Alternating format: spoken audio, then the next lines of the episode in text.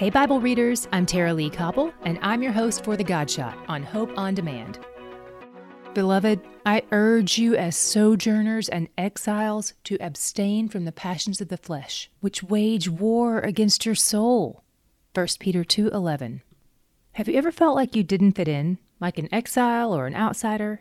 In those instances, did you feel overcome by the desire to defend or prove yourself?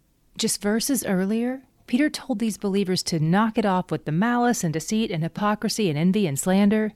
Those are all sins we can commit with our mouths. So here, when he tells them to abstain from the passions of the flesh, that covers a broad range of sins, but it certainly includes malice, deceit, hypocrisy, envy, and slander.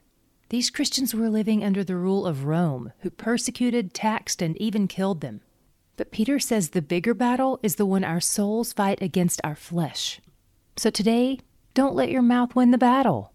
It was meant to praise God. He's where the joy is. To hear more of The God Shot and other great podcasts, go to hopeondemand.com.